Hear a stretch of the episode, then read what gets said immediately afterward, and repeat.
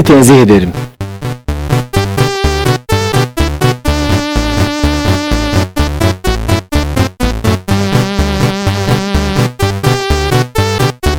Gölgesinden korkan bir radyo programı.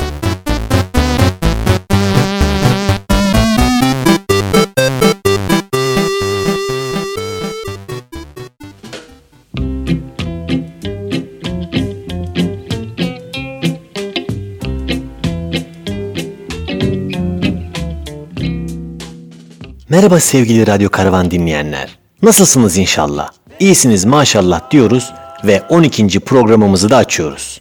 Bu programımıza da her zaman olduğu gibi sizden ayrı kaldığımız 2 haftalık süre içinde yaşanan gelişmeleri sizlerle paylaşarak başlamak istiyorum.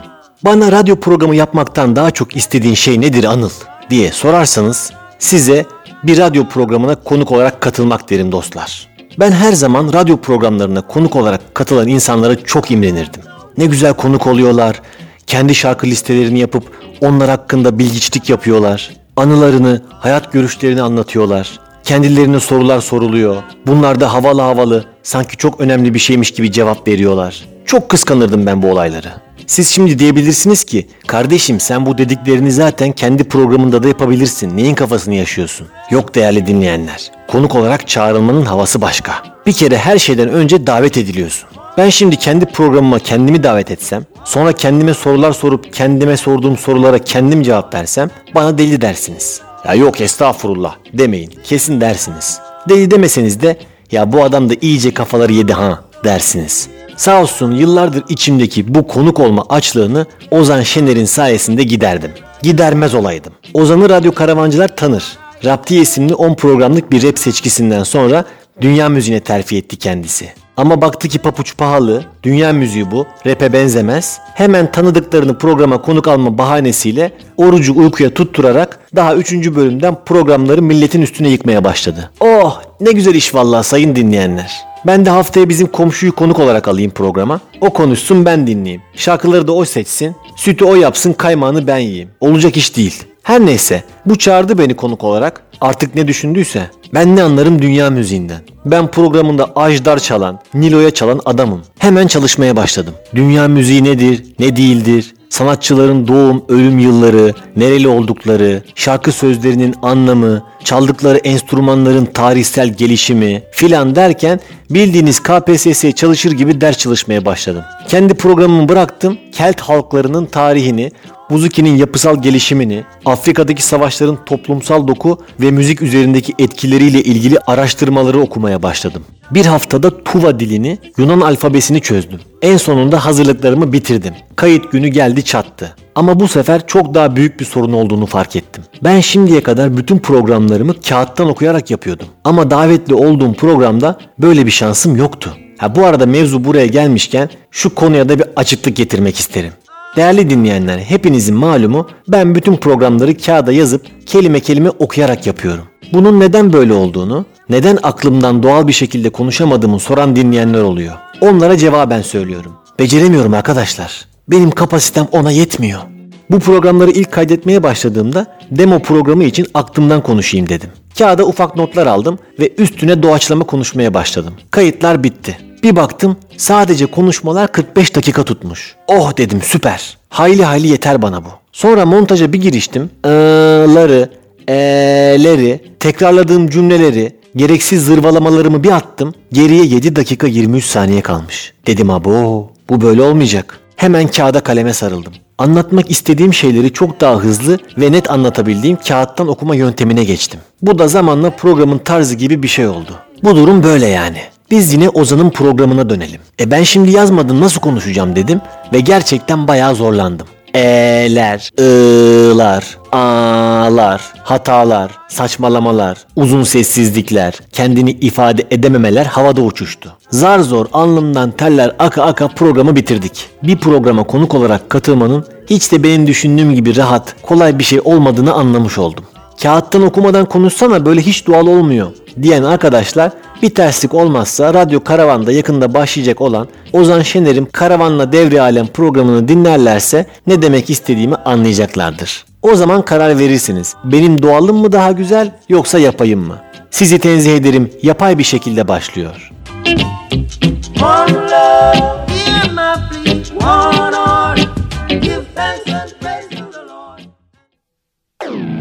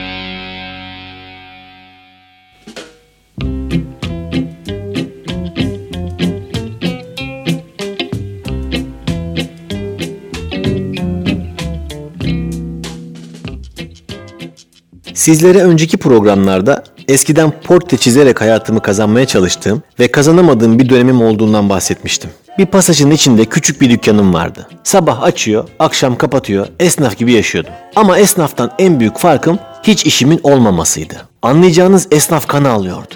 Esnafın yüzü gülmüyor deyimindeki esnaf ben olmuştum. Hal böyle olunca da çok canım sıkılıyordu. Dükkanı bırakıp da gidemezdim. Hava güzel olunca pasajın merdivenlerinde oturuyor, çay içiyor, milleti izliyor. Diğer esnaf abilerle, arkadaşlarla muhabbet, sohbet ediyordum. Bizim pasajın önünde arabaların giremediği genişçe bir kaldırım alanı vardı. Böyle bir alan İstanbul için çok değerli bir şeydi. Bu geniş alan eskicilerin soluklanma, duraklama, muhabbet etme yeri gibi olmuştu. Kadıköy'de çok eskici vardı. Üç tekerlekli arabalarını bizim pasajın önüne çeker, adeta bir eskici kahvesi gibi kullanırlardı orayı. Havanın güzel olduğu bir yaz günü ben dışarıda resim çizerken bir tane eskici yanıma gelip kolay gelsin abi dedi. Bir baktım çocuk. Bildiğin 14-15 yaşlarında küçücük çocuk eskici. Çocuk eskici. Mavi eskici önlüğünü giymiş, üç tekerlekli arabasını çekmiş, benimle muhabbet etmek istiyor. Başladık muhabbete. Ben pasajın içinde dükkanım var dedim, olayımı anlattım. O da babası ve amcasıyla beraber eskicilik yaptığını anlattı. Nideli olduğunu, kardeşleri olduğunu söyledi. Babasını tanıştırdı. Bir anda eskici içinde kalmıştım. Sonra hadi abi sana kolay gelsin deyip Eskici. diye bağırarak gözden uzaklaştı. Eskici diye bağırırken sesi bambaşka bir hal almıştı. O an onun iş ve özel hayatı birbirine karıştırmayan biri olduğunu anladım. Ertesi gün ben dükkanın içinde bulmaca çözerken bu sefer dükkana geldi. Hemen buyur ettim. Hoş geldin otur dedim. İsmail abi bize iki çay diye pasajın çaycısına çay söyledim. Başladık muhabbete.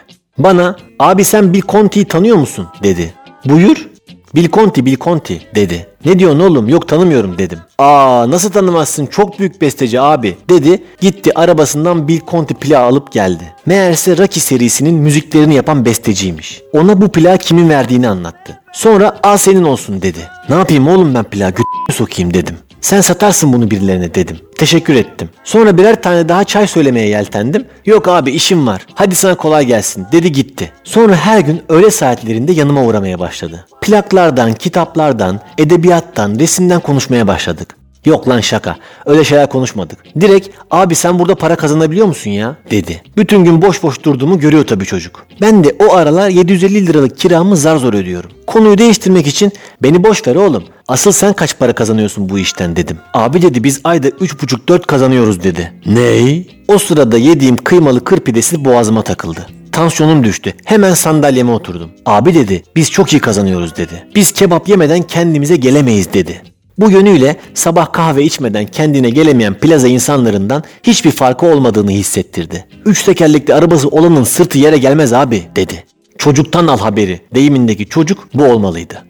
Eskicilerin bütün sırlarını, gizemlerle dolu şaşalı dünyasını anlatmaya başladı. Onun sayesinde bu bilinmezlerle dolu sektörün dehlizlerinde gezinmeye başladım. Ben de onun bu samimiyetinden cesaret alıp e oğlum siz hep böyle bakımsız sanki çok para kazanmıyormuş gibi gözüküyorsunuz dedim. Ne yapalım abi smoking giyip mi dolaşalım diyerek bir kez daha beni benden aldı. Ne kadar da rasyonel bir bakış açısı diye düşündüm. Gel zaman git zaman biz bayağı arkadaş olduk. Ama ben bu tarz ilişkilerde hiçbir zaman seviyeyi ayarlamayı beceremediğim için muhabbetimiz enseye tokat plak boyutuna geldi. Çocuk benimle geçmeye başladı. Son model cep telefonundan fotoğraf açıp bak abi burası Liverpool. Ben geçen yaz Liverpool'daydım. Bizim kuzenler orada yaşıyor demeye başladı. Bu ne biçim Liverpool oğlum? Burası bildiğin Niğde'nin Çamardı ilçesinin Demirkazı köyüne benziyor dedim. Yok abi Liverpool'un arka tarafları böyle dedi. Bildiğim beni yiyordu. Ya da ben öyle olmasını istiyordum. Sonra ben bunu Allah'ın bir lütfu olarak bir gün yolda sigara içerken gördüm. Dedim oğlum sen sigara mı içiyorsun? Abi ne olur babama söyleme dedi. Ben de şantajla, tehditle ilişkimizi eski normal haline döndürebildim. Bu muhabbetlerin üstünden yıllar geçti. Ben bunu geçenlerde yolda gördüm. Boyu benim boyumu geçmiş. Kocaman adam olmuş. O zamanlardan beri ben ne zaman arabasını tıka basa demir, bakır, sarı yüklemiş bir eskici görsem yüzünün derinliklerinde gizlenmiş o peşin satan rahatlığını hissederim. Arabasına buzdolabı yüklemiş bir eskicinin o özgüvenini siz anlayamazsınız belki ama ben çok iyi anlarım dostlar. Peki sen bize 10 saat bu eskicileri niye anlattın derseniz de o da az sonra. I'm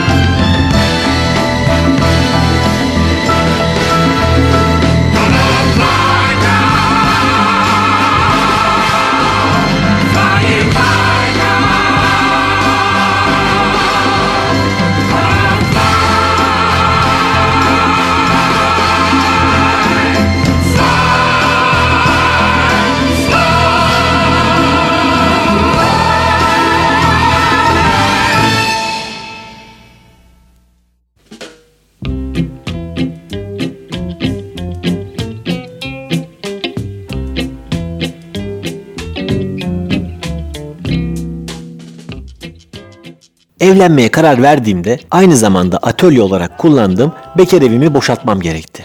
Yanıma alamayacağım çok fazla eşya vardı ve bunları iki ay gibi bir sürede evimden çıkartmam gerekiyordu. İlk başlarda rahattım. Çağırırım bir eskici, veririm hepsini, o da uygun bir fiyat verir, hemen hallederim diyordum.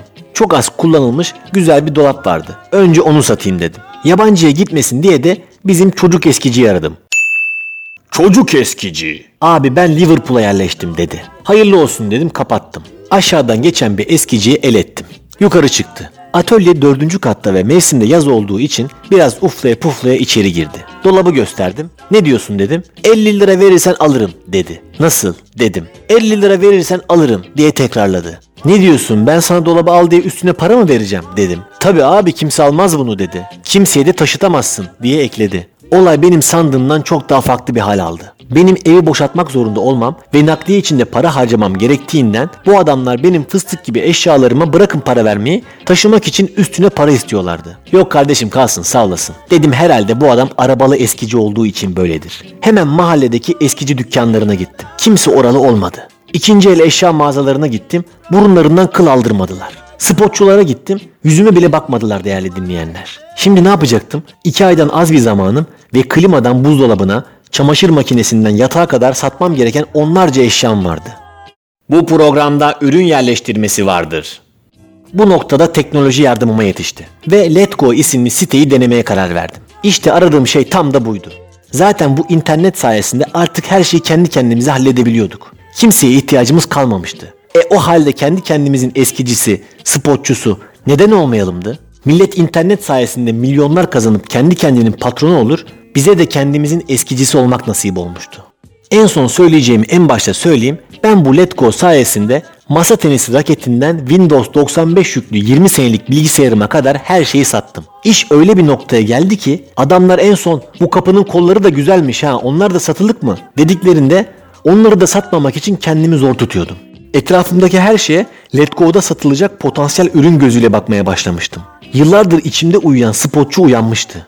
Diyelim bir görüşme öncesi bekleme salonunda bekliyorum. Gözüm lamba dere takılıyor. Ulan şunun bir fotosunu çekip siteye koysam var ya 10 dakika içinde satarım ha diye milletin malına göz dikiyordum. Tabii bu süreçte başıma çok ilginç hadiseler de geldi. Ayrıca Letgo'da kazandığım bu büyük satış tecrübesini aranızda bu işe girmeye niyetlenmiş dinleyicilerimiz varsa onlarla da paylaşmak isterim. Peki bunlar ne zaman mı? Hepsi az sonra.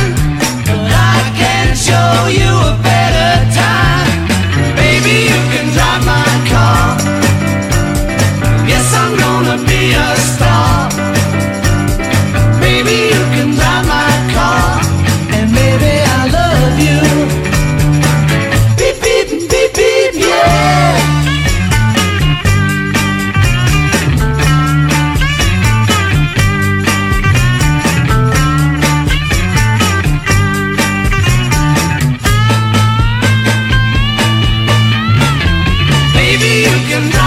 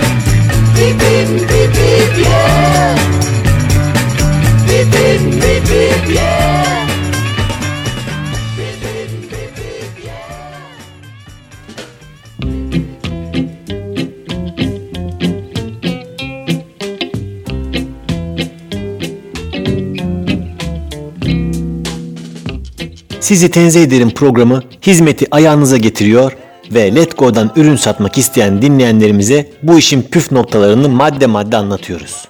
Bir numara. Her şeyin başı sağlık değerli dinleyenler. Hiçbir eşya sizin hayatınızdan daha değerli değil. O yüzden ürün satacağım diye hayatınızı tehlikeye atmayın. Yeri gelecek insanlara telefon numaralarınızı, ev adreslerinizi vereceksiniz. Yolda görseniz karşı kaldırıma geçeceğiniz adamla ticaret yapacaksınız. Bu yüzden iletişim kurduğunuz insanlar hakkında küçük bir Facebook ya da Instagram araştırması yapın. İnsanları hep gönül işleri için stalkluyorsunuz, biraz da ekmek parası için stalklayıverin. İti var, ipi kopuğu var, türlü türlü insan var. Sitede mutlaka kendisi hakkında daha önceden yazılmış olan yorumları okuyun. Üslubunda, halinde, tavrında sizi rahatsız eden bir şey varsa hiç uğraşmayın. Güvenlik çok önemli. İki numara. Sabırlı olun dostlar. Sabır bu ülkede yaşamanın altın kuralı. Video hakem uygulaması olmadan Dünya Kupası final maçını yöneten bir hakem gibi sakin olun. Çelik gibi sinirleriniz olsun. Çünkü ülkemizde sizi kızdırabilecek insan sayısı tahmin ettiğinizden çok daha fazla. Normal hayatta bir şey satın almayacağınız halde herhangi bir mağazaya girip üzerinde fiyat etiketi olan bir ürünün fiyatı hoşunuza gitmezse adam mı s**tınız oğlum siz? Bizim evin altındaki mağazada aynısı yarı fiyatına. Bir siz akıllısın koyayım. Ürün de bir benzemiyor zaten derseniz çok temiz bir sopa yemeniz işten bile değildir. Ama sanal dünya bu tarz manyaklarla dolu. Böyle bir durumla karşılaşırsanız hiç sinirinizi bozmayın. Hemen kişiyi engelle butonu var. Ona tıklayın. Hızınızı alamazsanız kişiyi şikayet et butonuna da tıklayabilirsiniz. Ama sakın muhabbeti sürdürmeyin. Çünkü karşıdakinin size vereceği bir yıldız ve yapacağı kötü yorum bundan sonraki bütün satışlarınızı çok olumsuz etkileyecektir. Malum Black Mirror dünyasındayız. Ama yok ben illa bu adamın haddini bildireceğim diyorsanız da isteyin telefonunu adresini, işi gücü bırakın kendisiyle hesabınızı görmeye gidin. Bu da bir tercih tabi. Üç numara. Çok sakin olun. Letgo'da siz ürünü yayınlarken ürünün fiyatını, satıldığı yeri, pazarlığa açık olup olmadığını ve ürünün bütün teknik özelliklerini yazabiliyorsunuz. Ama şunu bilin ki karşınızdaki insan bunu asla okumayacak. Çünkü bizim ülkemizde tipografi görünmeyen bir şeydir. Şimdi size bir örnek vereyim, gözünüzde daha iyi canlansın. Diyelim İGDAŞ'ta bir işiniz var. Gaz açtıracaksınız. İGDAŞ'ın internet sitesine giriyorsunuz. Ana sayfada pop-up şeklinde sayfanın tam ortasında yeni abonelik için gereken belgeler tek tek yazıyor. Sonra İGDAŞ binasına gidiyorsunuz. Binanın giriş kapısında A4 kağıtlarda abonelik için gereken belgeler tekrar yazılmış. Sıranızı alıp bekleme salonuna geçiyorsunuz. Yeni abonelik için gereken belgeler el ilanı şeklinde her sandalyenin üstüne konulmuş. Onu alıp oturuyorsunuz. Bu kez de memurların bankosuyla bekleme alanını ayıran cam kısma istenen belgeler kağıtlara yazılıp yapıştırılmış şekilde duruyor. Ve içeride 50-60 vatandaş bekliyorsunuz. Tam o sırada içeriden bir gişe memuru o 50-60 kişinin önüne gelip yeni abonelik için gereken belgeler, nüfus cüzdanı fotokopisi, kira kontratı örneği, sayaç no filan diye gerekli belgeleri mahkeme mübaşiri gibi bağıra bağıra sayıyor. Ve o anda salonda sakin sakin bekleyen onlarca insan piston aşağı gibi sağa sola koşuşturmaya, birbirini ezmeye, birbirine bir şeyler sormaya başlıyor. Büyük bir panik hali içinde gördükleri üniformalılara fotokopinin nerede olduğunu soruyorlar. Her duvarda fotokopi üst katta yazmasına rağmen. Bu sahneyi bildiniz mi? Hayatımız boyunca defalarca değişik versiyonlarına tanık olduğumuz bu olay bizim için yazının hiçbir şey ifade etmediğinin bir göstergesi. İnsanoğlu yazıyı 5500 yıl önce bulsa da biz bir türlü sözlü edebiyattan yazılı edebiyata geçemedik. Bu böyle maalesef. O yüzden siz de Letgo'da satış yaparken ürün hakkında yazdığınız her şeyin size tekrar tekrar sorulacağını bilin. Ürünün resminin üstüne 40 TL Kadıköy pazarlık yok yazsanız da size sorulacak ilk 3 soru şu olacaktır. Ürünün fiyatı ne? Yeriniz nerede? Pazarlık payı var mı? Buna alışsanız iyi edersiniz. Dört numara. Kimsenin gözünün yaşına bakmayın. Kimseye acımayın dostlar. Her uyarınıza rağmen 20 TL'lik ürüne 40 TL kargo parası vermek isteyen birileri varsa kendileri bilir. Siz uyarınızı yapın. Astarı yüzünden pahalıya gelir deyin. Baktınız dinlemiyor, yapıştırın gitsin. O para banka hesabınıza yatmadan da babanızın oğlu olsa ürünü göndermeyin. Kargo gönderimlerinde de kesinlikle sorumluluk kabul etmeyin. Kırılma, çizilme alıcıya aittir. Beş numara. Pazar araştırması yapın. Bir ürüne fiyat belirlerken doğru fiyat belirleyemediğinizi şöyle anlayabilirsiniz. Diyelim bir ürün yayınladınız ve telefonunuz telefonu gibi çalıyor.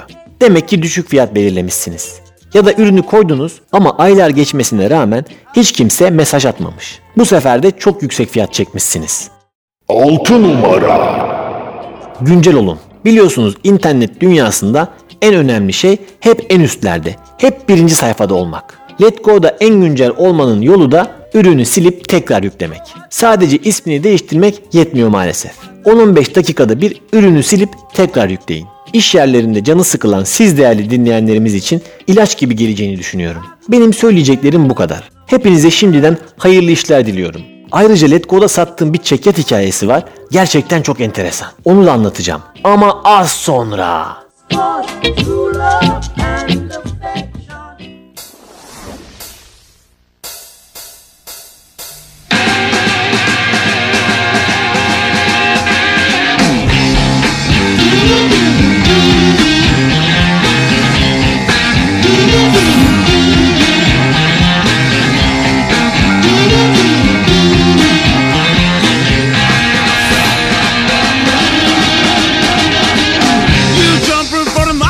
when you, you know all the time that uh, 90 miles an hour, girl, is the speed I drive. You tell me it's alright. You don't mind a little pain. You say you just want me to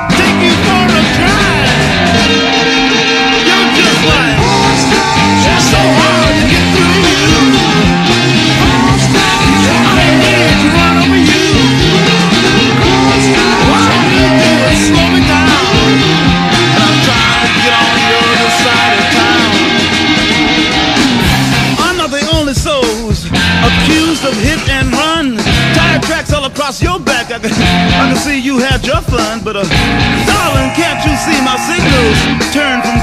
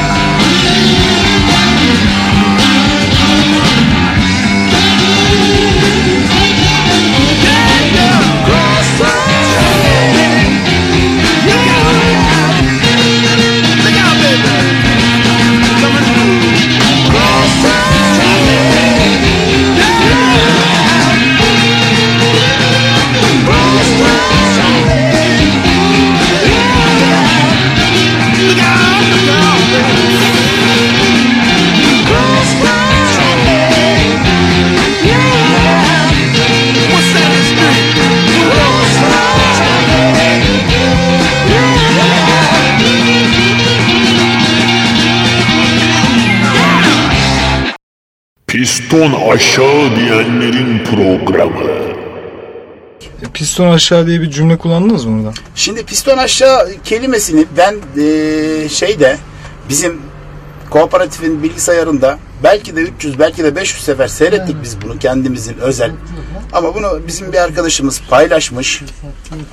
Orada hala inanın bilmiyorum piston mu dedim stop mu dedim. Çok dikkat ediyorum. Pistonla alakalı ne alaka ben de bilmiyorum o an ne dediğim için.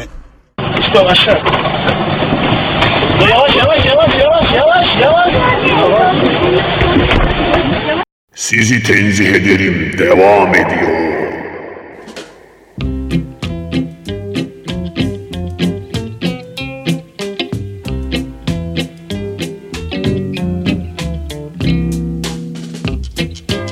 Letgo sayesinde neredeyse her şeyi satmıştım. Geriye kala kala çok kocaman, çok sağlam ve çok eski bir çekyat kalmıştı. Ama bu öyle bir çekyattı ki dostlar kapılardan sığmıyor ve 3 kişi zar zor taşıyordu. Taşınmamıza bir hafta kalmıştı ve çekyat hala balkonda duruyordu. Evet yanlış duymadınız.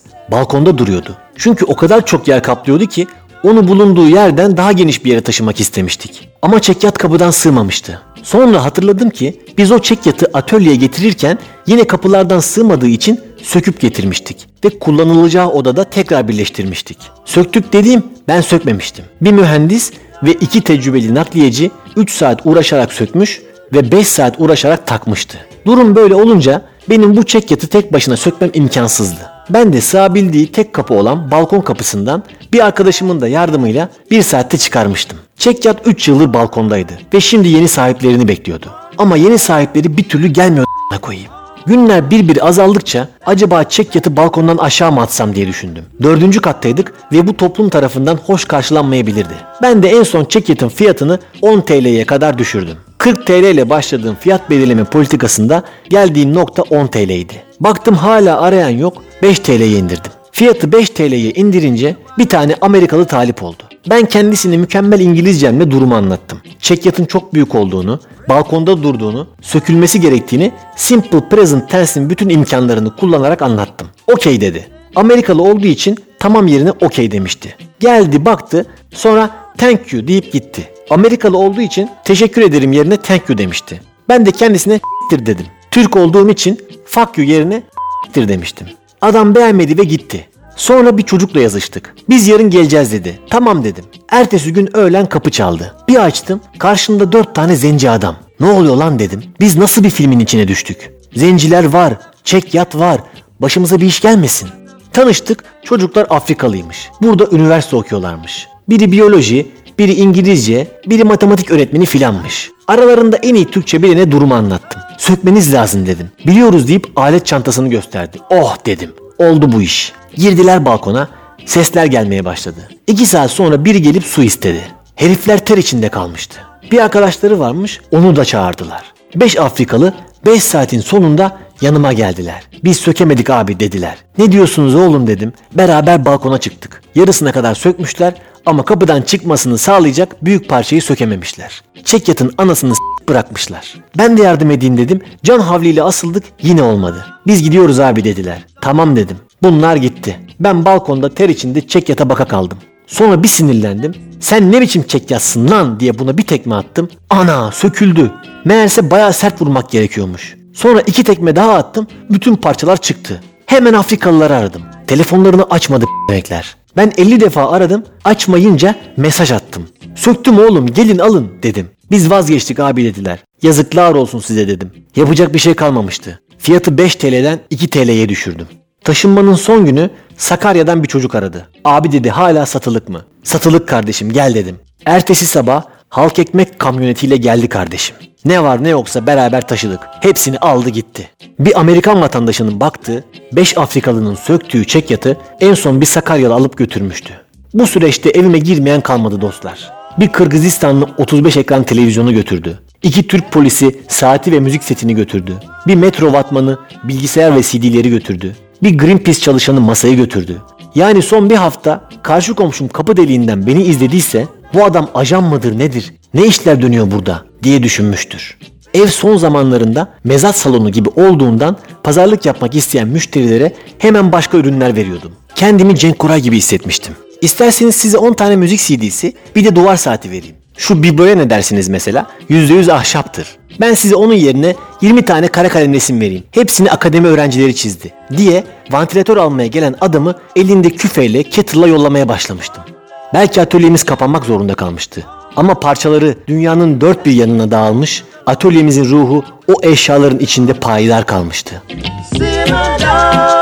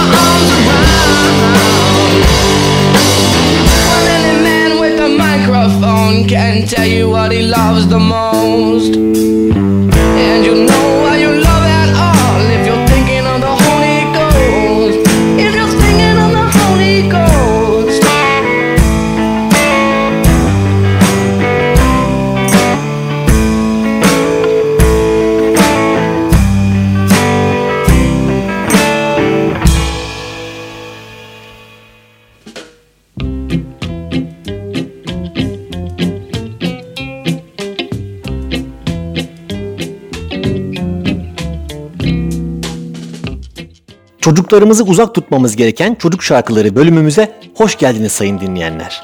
Geçen programlarımızdan birinde, şimdi hangisi olduğunu hatırlamıyorum, sizlere Dağlar Ardında Bir Orman Varmış isimli çocuklarımızı ruh ve sinir hastası yapması garanti bir şarkıdan bahsetmiştik. Bu bölümümüzde de çocuğunuzu psikopat yapması işten bile olmayan, aynı zamanda yavrularımızın hayatına kasteden bir şarkı ile karşınızdayız. Bu bölümümüzde irdeleyeceğimiz şarkı Köpek Uçmak İstemiş isimli eser. İsterseniz şarkıyı dinleyelim, sonra üzerine konuşalım.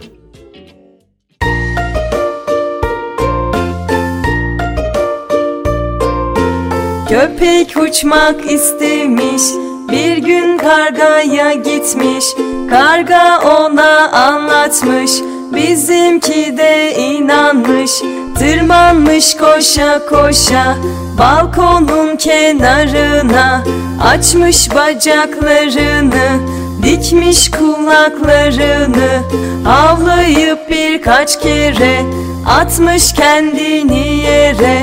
Köpek ölmüş vah vah vah Karga da gülmüş ha ha ha Duyduğunuz gibi üzerinde konuşmaya çok gerek olmayan, derdini gayet açık ve net anlatan bir çalışma. Masallarda hep saftorik, ağzındaki peyniri tilkiye kaptıran karganın bu şarkıda bütün köpekgiller familyasından intikam almak istercesine psikopatlaştığını görmekteyiz. Kendisi gibi uçmak isteyen köpeği kandırdığı yetmiyor, bir de apartmanın tepesinden düşüp feci şekilde can veren köpeğin ölüsünün başında kahkaha atacak kadar kendini kaybedip canileşiyor. Ayrıca şarkının bir yerinde tırmanmış koşa koşa balkonun kenarına diyerek acaba ben nereden atlasam da kafamı gözümü şöyle güzel bir patlatsam diyen çocuklarımıza çok doğru bir şekilde hedef gösteriyor. Balkon kenarlarının bu tarz işler için ideal olduğunu belirtiyor. Uzun lafın kısası çocuklarımızı uzak tutmamız, ismini gördüğümüzde bile koşarak uzaklaşmamız gereken bir çocuk şarkısı daha. Anne babalar lütfen dikkat. when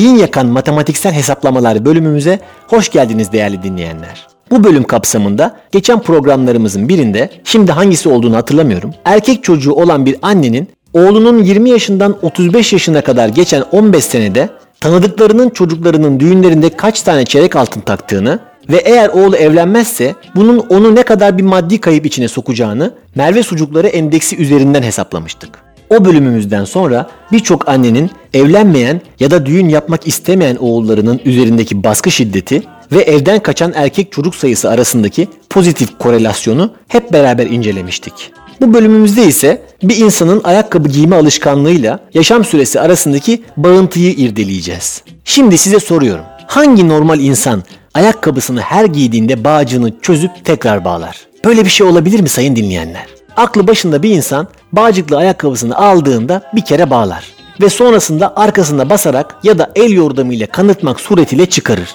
Tekrar giyeceği zamansa bir kerata ya da işaret parmağının yardımıyla giyer. Bu böyledir yani.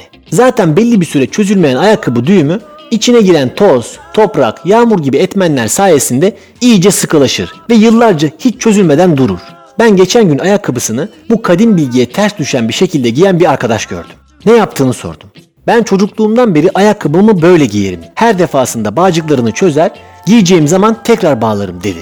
Şimdi arkadaşım bu zararlı alışkanlığının onun hayatında ne kadar bir süreye mal olduğunu hesaplayalım.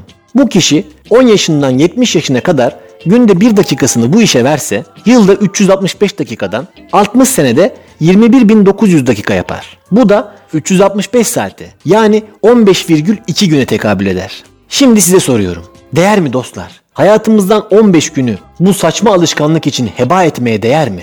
Ben kendisine neden böyle bir şey yaptığını sorduğumda bu hareketin ayakkabının ömrünü çok uzattığını söyledi. Yahu ne kadar uzatabilir? Hadi uzatıyor diyelim. Hayatım boyunca bizden 3 ayakkabı daha az alıyorsun diyelim. Ayakkabının tanesini 200 TL'den hesaplarsak 600 TL için değer mi? Hayatın 15,2 koskoca gününü 600 TL için harcamaya değer mi dostlar? Siz söyleyin. Called true love and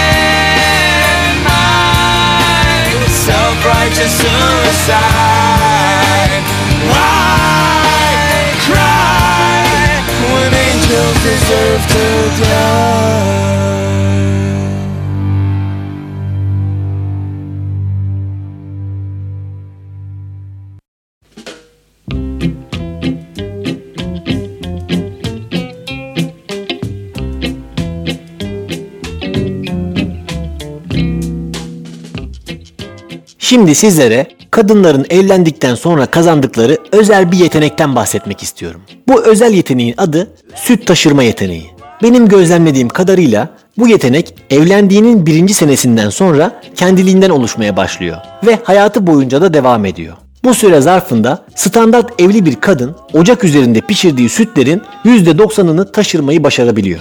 Bu da Türkiye'de yaşayan kadınları baz aldığımızda her yıl Kıbrıs adası büyüklüğünde süt demek. Peki bu yetenek nereden geliyor derseniz vallahi bilmiyorum. Belki iş yükü artınca bir de çocuk olduysa kafası çok doluyor ondan olabilir. Çamaşır, bulaşık, çocuğun yemeği, beyin ütüsü derken ay ay ay taştı yine gibi oluyordur belki de. Kadınlarda böyle bir yetenek var da süt çok mu normal? Hırsızın hiç mi kabahati yok? Tabii ki var. Süt de Türk kahvesi gibi sinsi gıdalarımızdan. 10 dakika başında durursun, üstü hiç kıpırdamaz. 3 saniyeliğine içeri gidersin, tam o anda taşar. Bütün ocak batar. Bir de yanık sütün kokusu vicdan azabı gibi günlerce evin içinde kalır. Her nefeste bu özel yeteneği bize hatırlatır. Ama tekrarlıyorum, bu olayda iğneyi kadınlarımıza batırıyorsak çuvaldızı da sütlerimize batırmalıyız. Bu arada süte çok büyük bir çuvaldız batırırsanız süt taşmaz. Bunları biliyor muydunuz? When you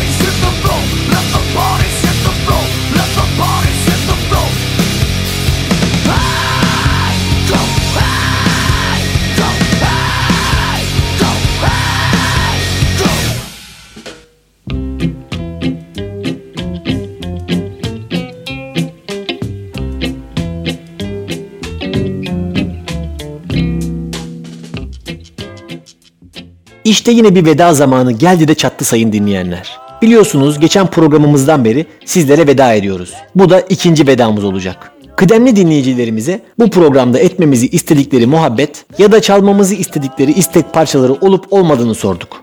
Ben geyik olsun diye sormuştum ama onlar ciddiye aldılar.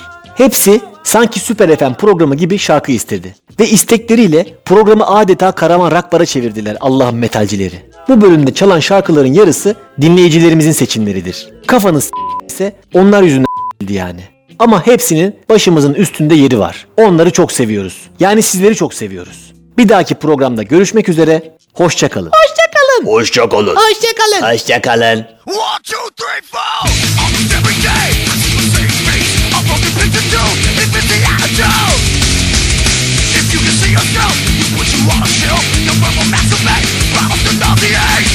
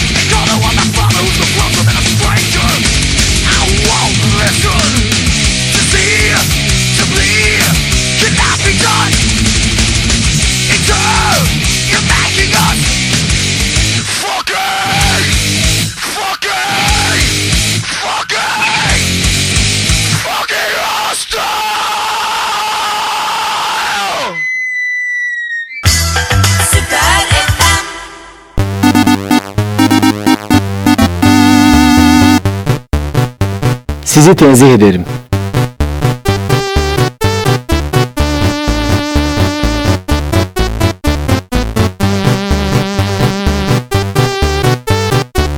Gölgesinden korkan bir radyo programı.